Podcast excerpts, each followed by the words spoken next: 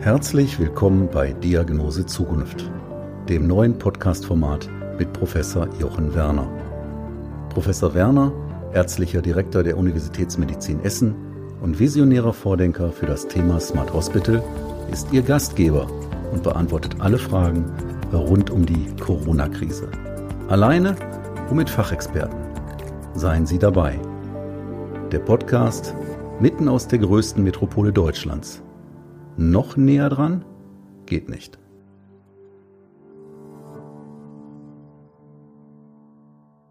Liebe Zuhörerinnen und Zuhörer, heute ist Montag, der fünfzehnten Juni zweitausendzwanzig. Die Corona-Situation an der Universitätsmedizin Essen ist unverändert entspannt bei niedriger Fallzahl. Ich begrüße heute ganz herzlich Herrn Thomas Ballast als meinen Gast. Er ist der stellvertretende Vorstandsvorsitzende der Techniker Krankenkasse und mit ihm werde ich über die Entwicklungen und Veränderungen in unserem Gesundheitssystem sprechen und dies natürlich aus Sicht der größten deutschen Krankenkasse. Wie können Krankenkassen dabei helfen, den Gesundheitsbereich weiter zu digitalisieren? Aber natürlich blicken wir auch auf die Corona-Pandemie und die damit großen Herausforderungen und Belastungen für Krankenkassen. Und ich werde Ihnen weiterhin fragen, welche Methoden von seiner Institution entwickelt wurden, um den Mitgliedern zu helfen. Ja, lieber Herr Ballast, ganz herzlichen Dank für Ihre Bereitschaft zum heutigen Gespräch, auf das ich mich wirklich sehr freue. Sind es doch gerade auch die Krankenkassen, die in der Corona-Pandemie mit besonderen Herausforderungen konfrontiert sind. Aber bevor wir jetzt in das Gespräch einsteigen, möchte ich Sie bitten, sich unseren Zuhörerinnen und Zuhörern kurz vorzustellen. Ja, sehr gerne. Erstmal, lieber Professor, einen herzlichen Dank für die Einladung zum heutigen Gespräch. Also mein Name ist Thomas Ballast. Ich bin seit zweitausendzwölf stellvertretender Vorstandsvorsitzender bei der Techniker Krankenkasse. Dort dann zuständig für die Bereiche Versorgungssteuerung und Versorgungsinnovation. Das ist sozusagen das gesamte Kerngeschäft der Kasse, wofür wir das betreiben, Leistungen und Versorgung bereitzustellen. Dann äh, für eine Querschnittseinheit, die sich äh, im Prinzip mit Infrastruktur in der T K befasst und äh, der Bereich Kundenservice, wo im Wesentlichen unsere Callcenter beheimatet sind, die für die, die Erstanliegen, die Erstanläufe unserer Kunden ähm, zuständig sind. Ich war davor vier Jahre Vorstandsvorsitzender des Verbandes der Ersatzkassen V D E K. Und habe früher auch mal beim I K K-Bundesverband gearbeitet und habe ganz früher mal Volkswirtschaft in Köln studiert und komme gebürtig aus Nordrhein-Westfalen. Ja, da haben wir schon mal eine gute Ebene fürs Gespräch. Ich komme gebürtig aus Norddeutschland und lebe jetzt in Nordrhein-Westfalen. Ähm, ich produziere hier mit einem Professor äh, David Matusiewicz, der ist äh, Dekan an der F O M Hochschule, seit über einem Jahr so kurze Videoclips für unseren YouTube-Kanal DigiHealth Talk. Und da geht es rund um das Thema Digitalisierung im Gesundheitswesen. Und unter den Gästen sind immer wieder auch mal ja Mitarbeiterinnen und Mitarbeiter von Krankenkassen, auch ganz engagierte äh, junge Leute, ähm, die wirklich für ihre Tätigkeit brennen und auch weiterkommen wollen, verändern wollen. Und ich muss ehrlich sagen, als ich vor vierzig Jahren mein Abitur machte, da ähm, hätte ich gar nicht so den Draht gehabt, zu einer Krankenkasse zu gehen, weil das in meinen Augen alles ein bisschen verstaubt war, würde ich es eher nennen. Und wenn ich das heute erlebe, äh, erlebe ich eine andere Welt. Und für mich ist so die Frage, wie haben Sie das wahrgenommen und Und teilen Sie auch meinen Eindruck, vielleicht auch in der Nachwuchsfrage, haben Sie genügend Bewerberinnen und Bewerber? Ja, also ich würde schon sagen, dass ähm, sich da in der Krankenkassenwelt in den letzten zwanzig, dreißig, vierzig Jahren viel verändert hat. Ich bin zufällig während des Studiums in das in den Bereich des Gesundheitswesens geraten, weil ich mir Geld verdienen musste neben dem Studium und dann bei einer kleinen Beratungsfirma gearbeitet hat, die für Leistungserbringer gearbeitet hat. Und nachdem ich das ein paar Jahre gemacht hatte, hatte ich so für mich den Eindruck, du bist vielleicht auf der Kassenseite besser aufgehoben und bin dann äh, in die Verbandswelt gewechselt und später dann in die in die Kassenwelt. Und ähm, bei der bei der T K, wo ich jetzt seit zweitausendzwölf bin, erlebe ich ähm, sag mal, sehr viele sehr motivierte und sehr qualifizierte Mitarbeiter, wobei man ja immer unterscheiden muss, was man, was wir so anbieten. Wir, wir, wir haben ja die gesamte Range von der Sachbearbeitung, die ich im Wesentlichen mir durch eine Ausbildung erschließen kann, bis hin zu konzeptionellen oder I T-Aufgaben, die in vielen Fällen dann auch ein Studium benötigen.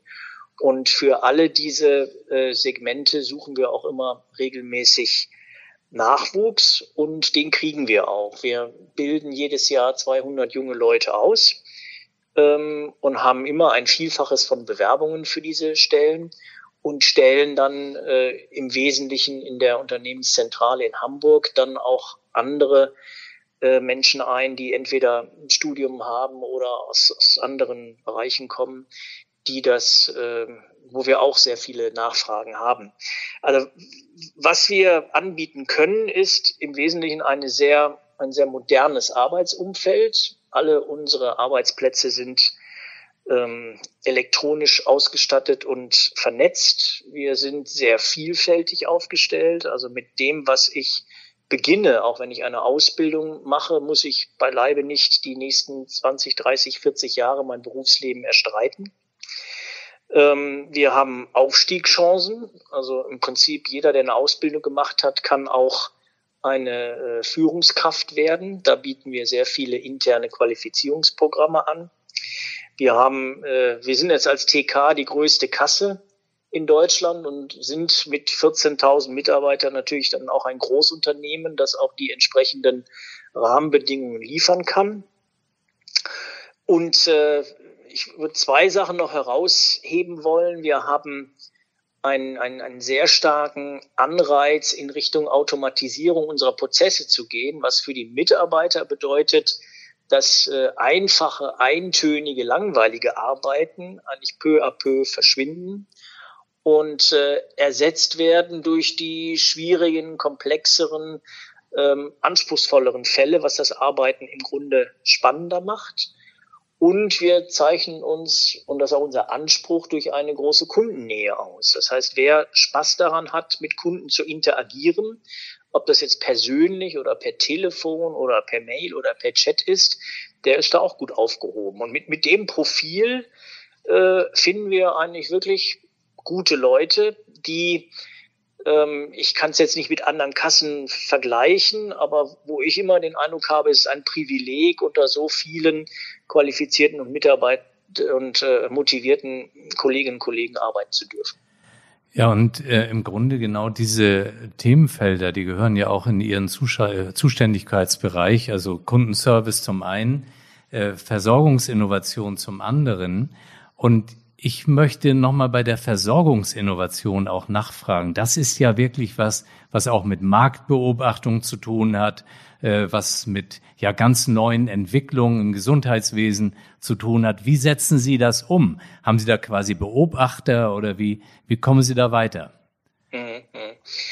Also im Grunde, Sie haben das richtig erkannt, wir haben den Versorgungsbereich äh, geteilt in, in einen, der sich im Wesentlichen um die Regelversorgung kümmert und einen, der sich um die Weiterentwicklung der Versorgung und alles das kümmert, was wir außerhalb des Regel Leistungsangebotes unseren Kunden zur Verfügung stellen. Und in dem Bereich ähm, haben, decken wir alles ab von Fragen, was gibt es an neuen medizinischen Entwicklungen, über äh, was gibt es an neuen digitalisierungsgeprägten äh, Angeboten, ähm, bis hin auch zur Frage, äh, wie sieht es aus mit, mit Arzneimittelthemen, oder auch mit, mit neuen Zusammenarbeitsformen. Also wenn wir über Innovationsfonds reden, alle unsere Projekte sind dort auch angesiedelt und äh, Selektivverträge, wenn wir über integrierte Versorgung uns Gedanken machen, das läuft alles da. Und da haben wir äh, verschiedene äh, Teams äh, gebildet, die im Prinzip von der Frage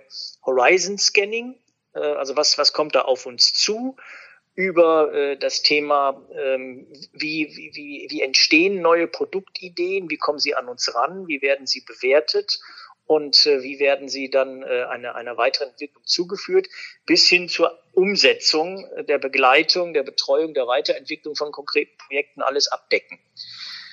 Ähm, also insofern eine, eine, eine gute Sache, wo ich auch den Eindruck habe, dass wir eigentlich eine, eine ziemlich gut gefüllte Pipeline haben, wo wir versuchen, auch immer in regelmäßigen Abständen neue Produkte an den Markt zu bringen, äh, die jetzt in der letzten Zeit sich schon sehr stark durch Digitalisierung auszeichnen, zum Beispiel sowas wie die elektronische Patientenakte, aber auch Apps und, und, und andere Themen, ähm, so dass wir da auch unser, unseren, unser Leistungsangebot immer attraktiv weiterentwickeln können. Ja, und das äh, orientiert sich natürlich auch äh, ganz maßgeblich an Ihren Kunden. Und es geht um Kundenzufriedenheit und es ist ja immer schwierig, den Kunden zu identifizieren, äh, unterschiedliches Alter, Geschlecht, Beruf, Familie und äh, natürlich äh, verschiedene Krankheitsbilder. Ähm, wie haben Sie diese Interaktion mit den äh, Kunden quasi optimiert? Wie bekommen Sie die Rückmeldungen auch, was Zufriedenheit et cetera vielleicht auch dann bis in den jeweiligen Versorgungsbereich betrifft? Mhm.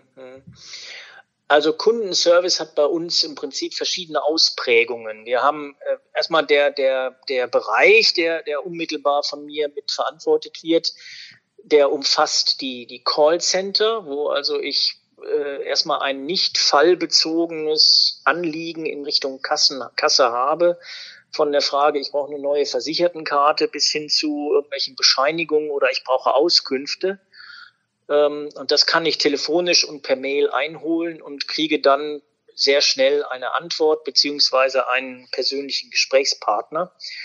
Und das haben wir praktisch in einer zweiten Linie dann auch nochmal so organisiert, dass fachbezogen entsprechende Einheiten sich dann darum kümmern, wenn ein konkretes Anliegen da ist, zum Beispiel ich brauche eine, eine Pflegestufe oder ich äh, wechsle meine, meine Mitgliedschaft, oder ich äh, habe irgendeinen einen, einen Krankenhausfall, den ich mal besonders äh, besprechen möchte. Das ist sozusagen das Konkrete, wo wir verschiedene Kanäle anbieten, über von, von, von der persönlichen Kundenberatung in unseren Geschäftsstellen, die wir Kundenberatung auch nennen, äh, über Telefonie, Mail und auch Chatfunktionen, die ich da, die ich da nutzen kann. Und daneben haben wir eine eigene Einheit, die sich mit dem Thema Kundenerlebnis beschäftigt, die also sowohl guckt, wie ist der einzelne Kontakt, wie läuft das, also wie schnell geht jemand ans Telefon, wie ist eine ordentliche Gesprächsführung, wie äh, identifiziere ich schnell das Anliegen des Kunden und gehe da möglichst, möglichst gut drauf ein. Ähm, bis hin auch zu der Frage, wenn ich über Kundenreisen rede, also Neudeutsch Customer Journeys, wo ich nicht nur einen Kontakt mit der Kasse habe, sondern mehrere. Wie stellt sich das für den Kunden dar? Ist das ähm, ein, ein, ein harmonisches, homogenes Erleben oder äh, ist das komplett zerrissen und äh, ich muss da muss da dran arbeiten? Und die Kundenreaktion selber kriegen wir raus äh, durch Nachbefragungen der Kunden, ähm, die die wir regelmäßig in einem äh, definierten Umfang durchführen, durch Testkäufe, die wir durchführen. Also wir haben jedes Jahr wieder neue Szenarien, äh, wo wir dann in den Kundenberatungsstellen äh, quasi auflaufen durch durch Testkäufer und gucken, wie gut das dann äh, entsprechend abgearbeitet wird, äh, bis hin zur Marktforschung, die wir betreiben, wo wir eben äh, abstrakter äh, Fragen stellen, wie wie die T K wahrgenommen wird und äh, ob da bestimmte Sachen zu kritisieren sind oder nicht. Wir haben darüber hinaus äh, die Frage äh, bei einem Controlling zugeführt, wie viel, wie viel Widersprüche gibt es denn, wie viel Beschwerden gibt es denn, und wir äh, beobachten das monatlich und reagieren dann sehr stark, wenn es da entsprechende Veränderungen gibt. Also ich denke, wenn es um die Frage Kundennähe und Kundenservice geht, liegen wir schon ziemlich weit vorne bei, bei den Krankenkassen, und wir, äh, das drückt sich auch aus in, in dem sogenannten Net Promoter Score, der ähm, sozusagen immer wieder gibt, wie, wie groß die Kundenbindung ist und wie groß die Weiterempfehlungs, Rate ist, und die liegt nach allem, was wir wissen, bei uns schon in der Spitzengruppe, wenn nicht gar ganz oben.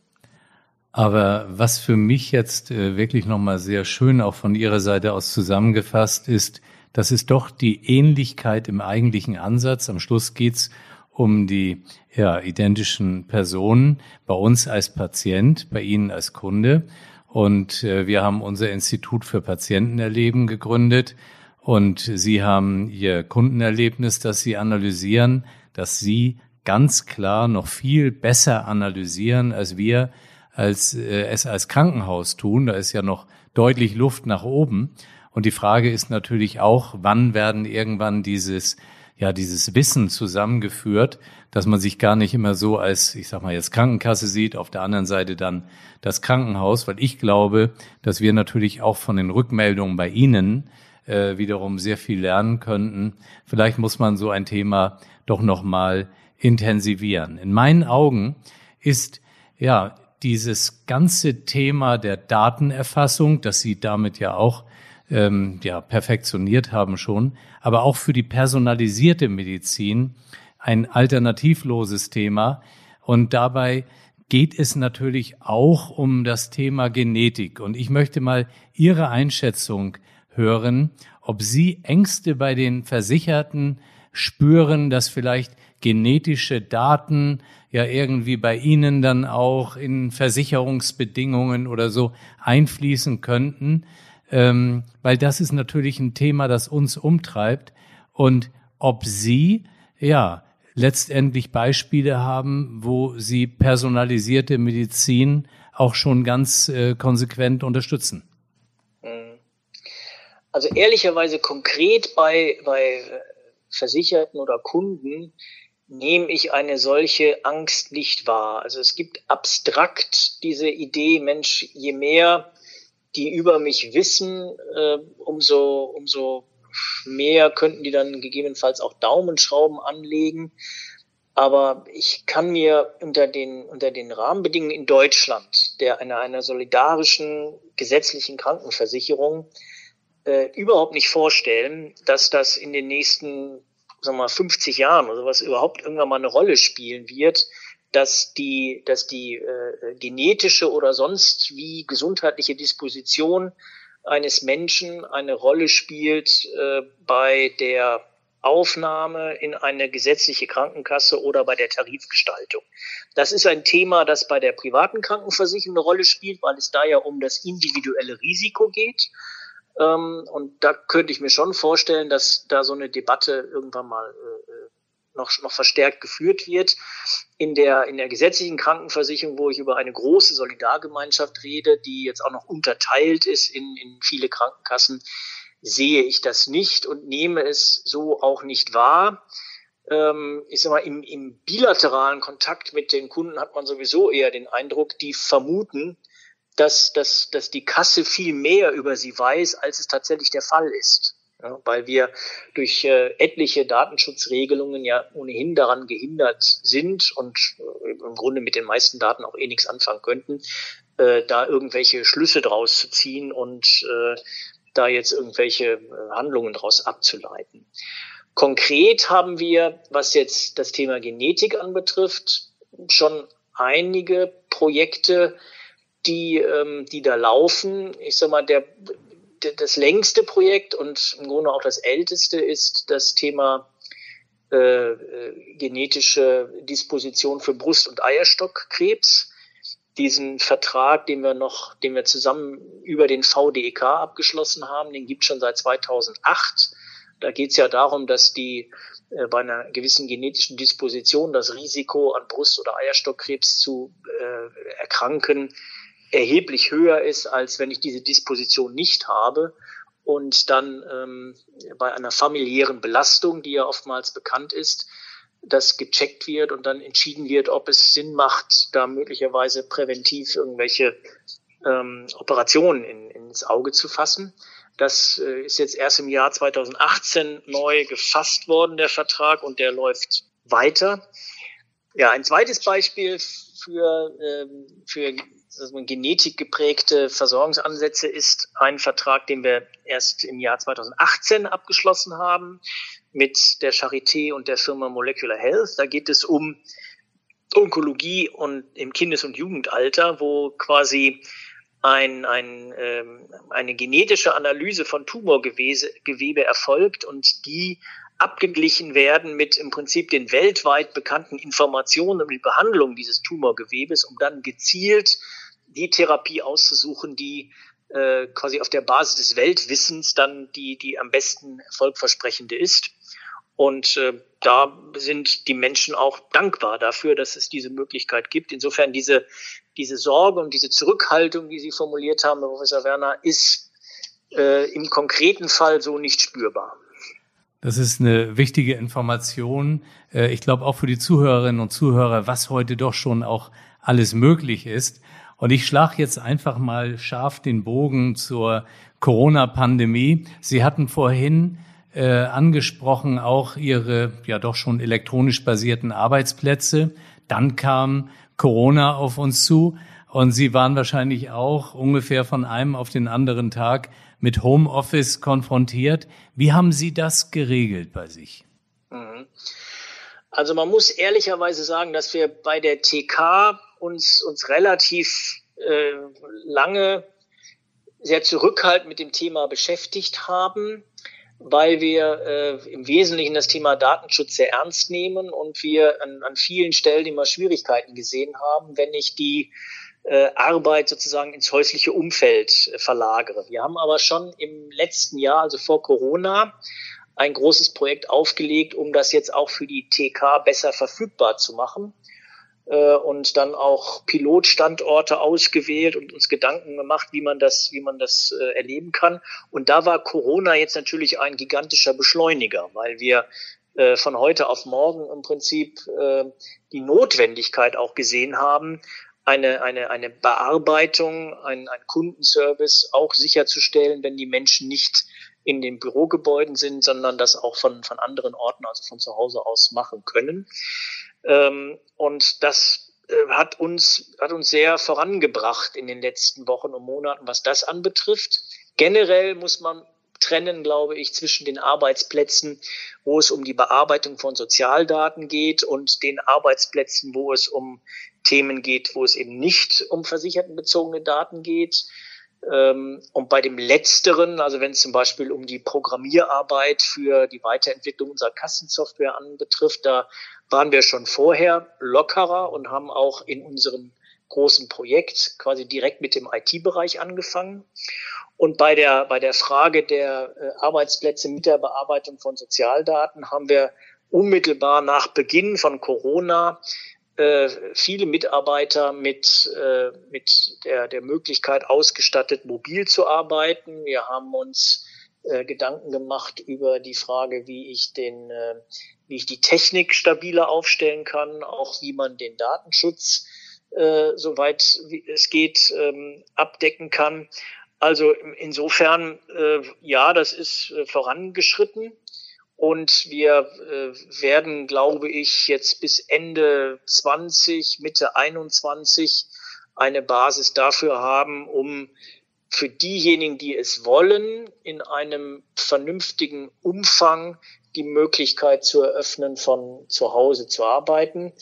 Und ich sage in einem vernünftigen Umfang, weil man ehrlicherweise sagen muss, es macht schon auch Sinn, Ähm, gerade bei, wenn ich über moderne Arbeitsformen rede, auch einen persönlichen Kontakt mit den Kollegen zu haben und äh, sich untereinander abzustimmen und auch, wie soll ich sagen, Lernvorgänge zu erleichtern.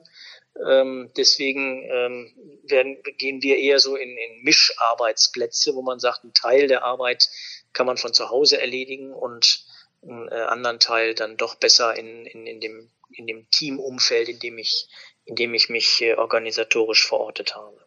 Aber dann muss man ja sagen, haben Sie eigentlich bis jetzt die Krise ganz gut gemeistert und Sie waren ja auch konfrontiert mit einem schon relevanten Krankenstand, auch Ihrer Kunden, die ja auch jetzt quasi abgearbeitet werden mussten.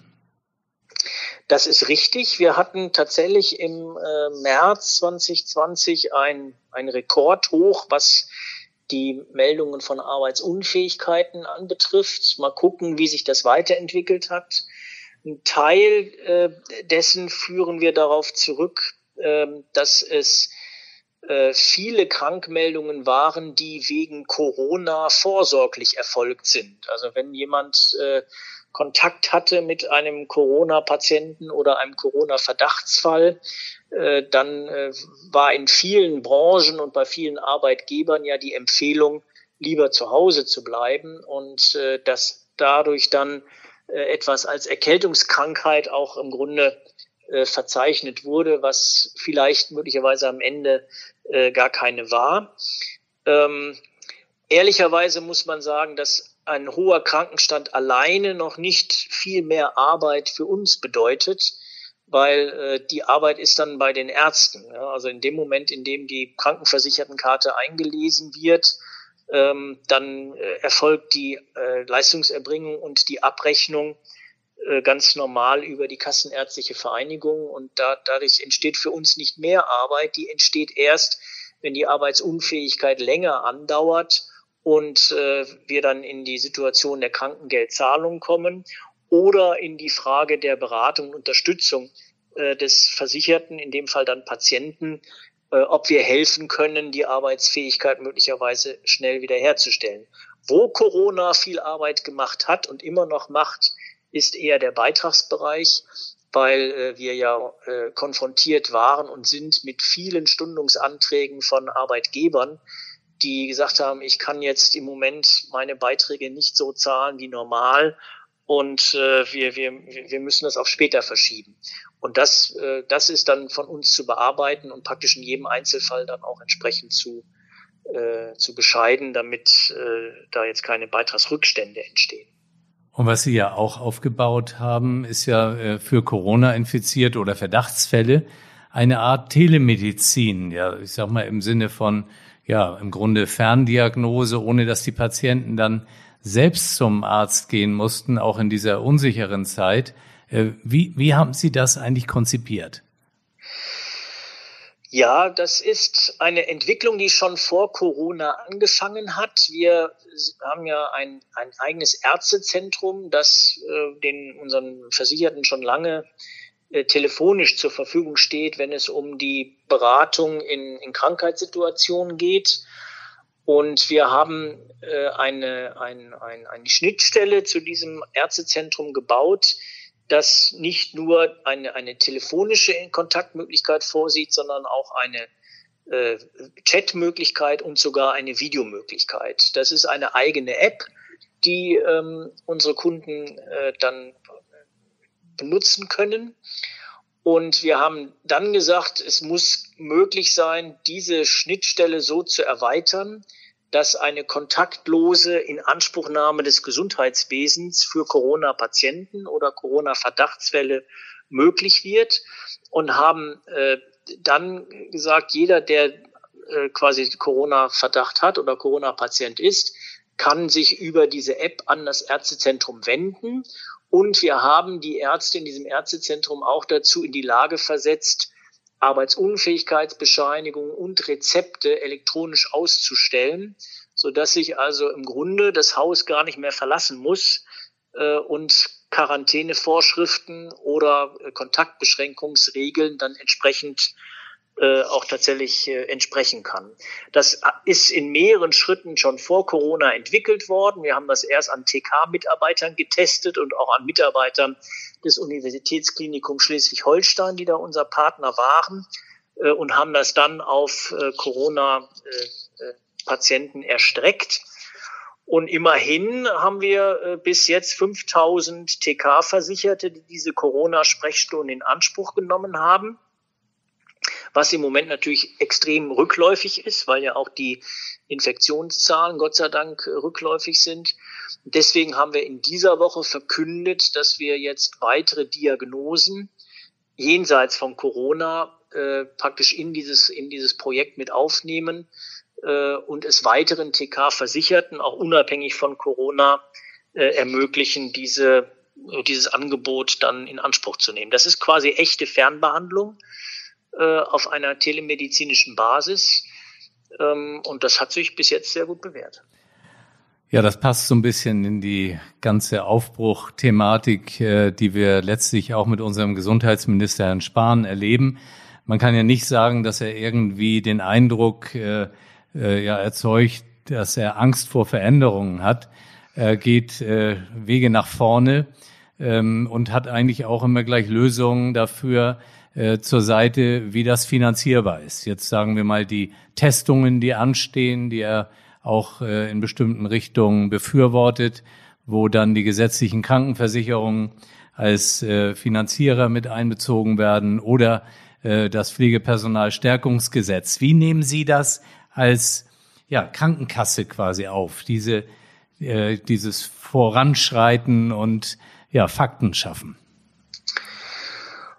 Ja, also man, Sie haben ihn gut beschrieben, keine Angst vor Veränderungen und ich sag mal sehr lösungsorientiert und sehr schnell auch und in großen Teilen auch durchsetzungsfähig, wenn es, wenn es darum geht, Dinge, Dinge neu aufzulegen oder auf Reaktion, auf, auf Entwicklungen zu reagieren. Ähm, Oft ist, passt uns das auch ganz gut. Manchmal ist es dann ein bisschen schwierig, wenn, wenn Sie die Tests ansprechen. Da sind wir schon der Auffassung, dass eigentlich die Krankenversicherung jetzt nicht zuständig ist für die Finanzierung von Tests an symptomlosen Patienten. Und um die geht es ja dann ähm, in, in dieser Verordnung. Deswegen haben wir ja gesagt, wir sind gern bereit, äh, bei der Durchführung, bei der Abwicklung zu helfen, auch zusammen mit den kassenärztlichen Vereinigungen, und was muss am Ende klar sein, dass die Kosten dafür nicht bei den, bei den Krankenkassen hängen bleiben, sondern dass das eine gesellschaftliche Aufgabe ist, die dann auch entsprechend von der Gesellschaft bezahlt werden muss. Aber ich sag mal, im Großen und Ganzen sind wir letztlich auch durch das Zusammenwirken aller Beteiligten, und dann kann man die Politik nicht ausnehmen, glaube ich, ganz gut durch diese Krise gekommen bis jetzt. Und ich hoffe, dass das auch so bleibt. Ja, und dieser Veränderungswille auch zu modernen Verfahren, äh, das ist eigentlich eine gute Überleitung zum Thema elektronisches Rezept, das ja die äh, Techniker Krankenkasse auch in einem Pilotprojekt, ich meine in Hamburg, getestet hat. Anstatt des bekannten rosa Zettels bekamen die Patienten dann einen Q R-Code und eine digitale Abbildung des Rezeptes, um es zum Beispiel in der Apotheke einzulösen. Wo ist der Stand jetzt? Wie, wie sehen Sie die nächsten Schritte? Ja, wir haben so eine Maxime, das, die, die heißt Kampf der Zettelwirtschaft. Wir haben ja schon vor drei Jahren so in etwa uns mit dem Thema A U-Bescheinigung beschäftigt und da das erste funktionierende Projekt aufgelegt, um auf diese Zettel komplett verzichten zu können, bis hin zur Übermittlung äh, an den Arbeitgeber, und haben dann gesagt, auch das Thema E-Rezept muss man wieder revitalisieren. Das ist ja ein, ein elendig langer Prozess. Als ich in die, in die, in die G K V-Welt gekommen bin, war eine meiner ersten Besprechungen vor zwanzig Jahren oder sowas äh, zum Thema E-Rezept, und seitdem ist nicht viel passiert. Und äh, wir haben gesagt, wir müssen Ähm, mal in dieser neuartigen Logik denken der, der, des M V P, also des, des minimalen Produktangebotes, ähm, und damit anfangen und nicht, wie wir in den La- letzten Jahren immer äh, herangegangen sind und versucht haben, erst eine hundert Prozent Lösung äh, zu schaffen, äh, die dann so viele Probleme von Anfang an aufwirft, weil es quasi immer Einzelfälle gibt, die damit geregelt werden müssen, die Geschwindigkeit sehr stark äh, verhindern. Und in Wandsbek, das ist ein, ein Stadtteil von Hamburg, äh, haben wir eine Apotheke gefunden und eine, äh, eine größere Diabetespraxis, die gesagt haben, wir, wir testen das mal mit euch, und wir haben dann für die genau das äh, gebastelt, was Sie gerade beschrieben haben, dass die zusammenarbeiten, dass sie Rezeptdaten auf einem Server speichern, dass über diese Rezeptdaten der äh, Patient einen Q R-Code auf sein, auf sein Handy bekommt. Damit geht er zu der Apotheke. Die Apotheke kann den Q R-Code einlösen und holt sich dann die Rezeptdaten von dem Server, sodass das Ganze komplett papierlos funktioniert. Ähm, und nebenbei bemerkt auch in der Abwicklung sicher, weil sie in dem Datensatz äh, nicht mehr das Problem haben, dass sie irgendwelche handschriftlichen Sachen äh, äh, entziffern müssen, sondern das ist quasi ähm, hundertprozentig digital und lesbar dann äh, verfügbar. Das hat angefangen im Jahr zweitausendneunzehn. Ähm, wir haben bis jetzt, also in, in, einer, in einer so kleinen Ausprägung, da haben hundertdreißig Versicherte teilgenommen, die insgesamt fünfhundertsiebenundvierzig Rezepte bekommen haben und die dann auch äh, problemlos eingelöst haben.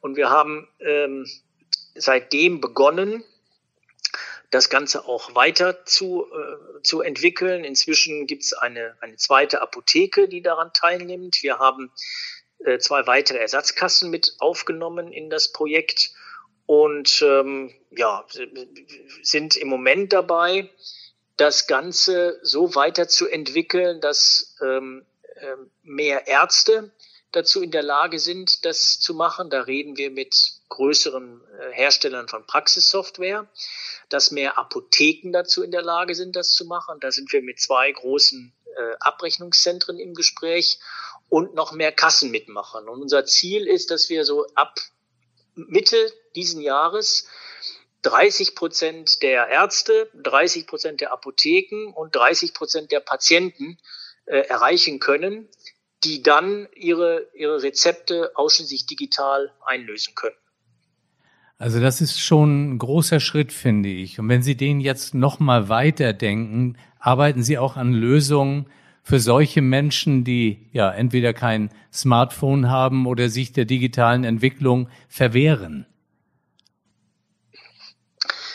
Ja, man, also ich, ich rechne damit, dass wir, dass wir nicht ein System haben werden, auch nicht auf Dauer, das vollständig auf solchen digitalen und mobilen Lösungen äh, basiert, sondern dass wir auch weiterhin Menschen haben werden, die sagen, ich will das nicht oder ich kann das nicht. Und für die müssen wir auch immer Lösungen vorhalten, die im Prinzip den alten analogen Weg ähm, mit, mit abdecken.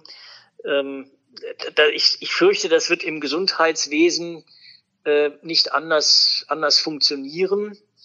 Ähm, und man muss auch sagen, an bestimmten Stellen ist ja auch der persönliche Kontakt oder auch das, das analoge Vorgehen möglicherweise auf Dauer sinnvoll. Also wir erhalten ja als T K beispielsweise auch unsere Kundenberatungen, damit die Menschen auch die Möglichkeit haben, persönlich mit jemandem zu reden und nicht nur zu telefonieren oder, oder per Mail zu kommunizieren. Also insofern, das da treten wir schon auch ein, dass jetzt niemand gezwungen wird, ähm, quasi auf, auf digitale Lösungen umzustellen. Aber wir wollen Angebote machen, die so überzeugend sind und so komfortabel, dass es halt für viele quasi zur, zur normalen und automatischen Lösung wird.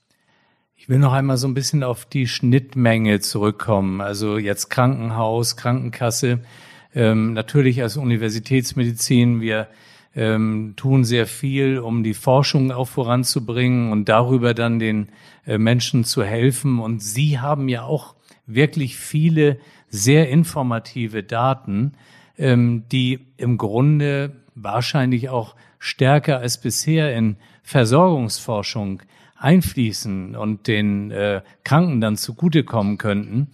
Wie, wie erleben Sie diese Bereitschaft, ja einmal bei sich selbst, aber vielleicht auch bei anderen Partnern, wie wir da weiter vorankommen?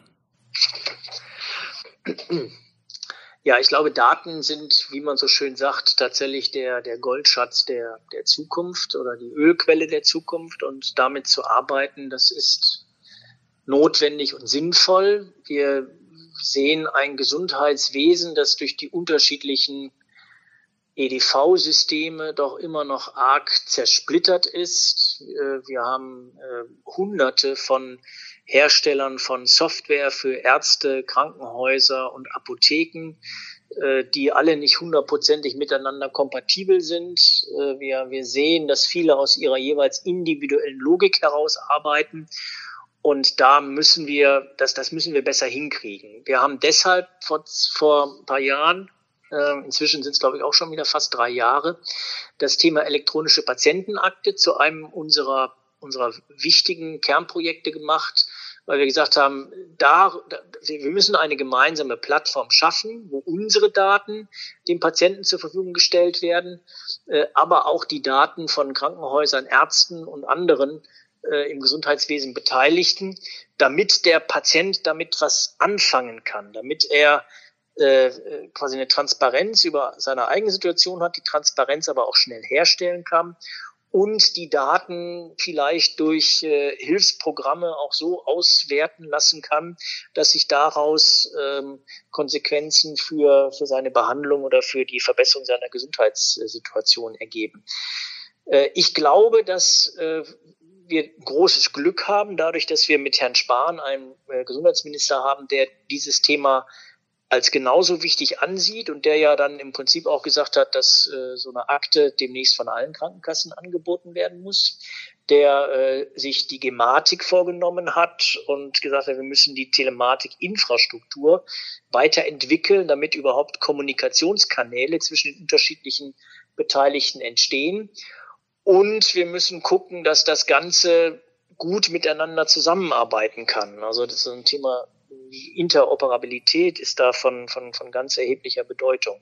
Und wenn wir das schaffen, dann glaube ich, werden wir eine, eine ganz neue Basis haben, um Versorgungsforschung zu betreiben und um passgenaue Angebote zu schneidern für Patienten, für Regionen, aber auch für Krankenkassen. Und das wäre so eine Vision, an der ich auch gerne weiter arbeiten möchte. Super, ich auch. Also das finde ich ähm, ganz, ganz guten Ausblick. Und damit komme ich schon ein bisschen zum Ende meines Podcasts, wo ich doch immer den Gast um ein Statement oder auch Ratschlag an die Zuhörerschaft bitte. Vielleicht in diesem Zusammenhang von Ihnen an diejenigen, die aus lauter Angst vor potenziellen Corona-Infektionen ja nicht mehr zum Ärztin, äh, zur Ärztin oder zum Arzt gehen. Ja, also ich Da sagen wir allen, dass es keinen kein, kein Grund gibt, Angst zu haben, eine, eine Arztpraxis oder ein Krankenhaus aufzusuchen. Weil ich glaube, wenn sich jemand mit Hygiene und mit ähm, äh, vernünftigen Umgehen mit, mit einer solchen Erkrankung äh, gibt, dann, dann sind es genau diese, diese Anbieter. Ich würde jetzt auch nicht so weit gehen zu sagen, alles, was äh, vielleicht vor Corona dazu äh, geführt hat, einen Arztbesuch vorzunehmen, muss jetzt auch automatisch wieder der der der Fall sein. Also ich glaube, wir haben auch eine Situation, wo äh, nicht jeder Arzt-Patienten-Kontakt tatsächlich auch notwendig war.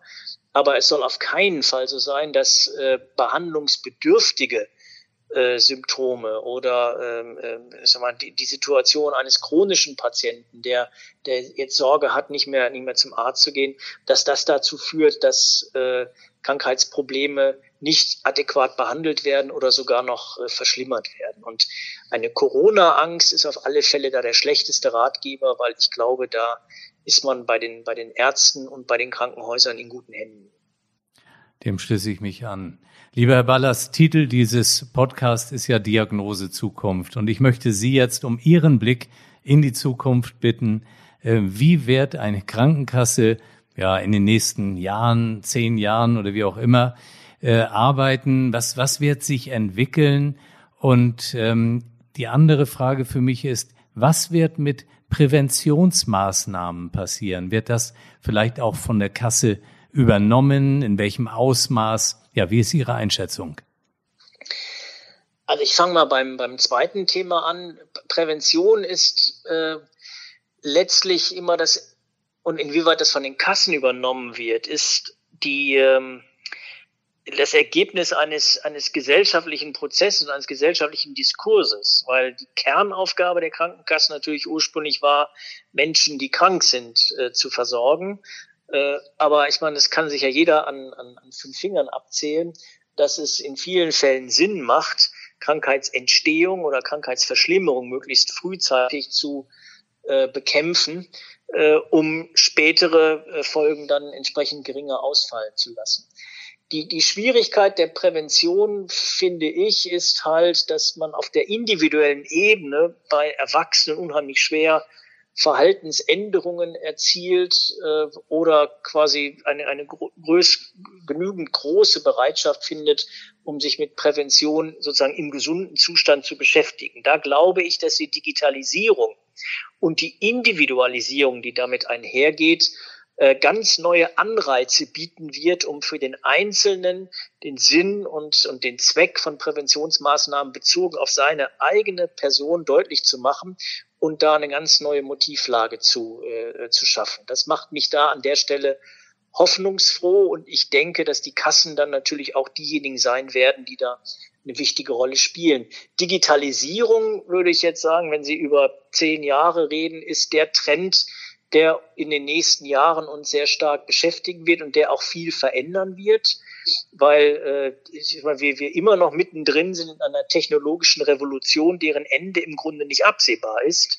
Äh, es entsteht immer noch mehr äh, Power bei, äh, bei, bei, bei, bei Digitallösungen. Wir haben immer noch äh, technische Verbesserungen, die, die, die die Dinge immer komfortabler und mächtiger werden lassen. Und das wird sich quasi in vielen Bereichen auch in der Diagnostik und in der Therapie und der Individualisierung von Angeboten niederschlagen. Es wird, werden dadurch Kooperationen leichter, es wird Informationsübermittlung leichter. Und ich denke, wir werden sogar in die Lage kommen, dass wir Versorgungssituationen wieder gleichmäßig gestalten können, weil ich auf dem Land möglicherweise über Telemedizin, die den fehlenden Arzt zumindest teilweise kompensieren kann, und die, die, die hochwertige medizinische Expertise, die sich vielleicht in Ballungszentren oder an Universitätsstandorten oder in großen Praxen entwickelt, nutzbar machen, auch durch solche digitalen Angebote. Also ich bin da sehr erwartungsfroh und sehr optimistisch, dass wir da einen, einen Quantensprung auch in unserer Versorgungsqualität erleben werden. Ja, lieber Herr Ballast, Quantensprung, gute Perspektive. Vielen, vielen Dank für all die Informationen, für Ihre Zeit. Ich finde, Sie haben das sehr, sehr plausibel dargelegt. Ich wünsche Ihnen alles erdenklich Gute und vor allem natürlich beste Gesundheit. Das wünsche ich Ihnen auch. Vielen Dank. Dankeschön. Bleiben oder werden Sie rasch gesund? Wir füreinander und Chance Corona sind meine beiden Hashtags zur Verabschiedung. Ihnen und Ihren Lieben alles Gute, Ihr Jochen Werner.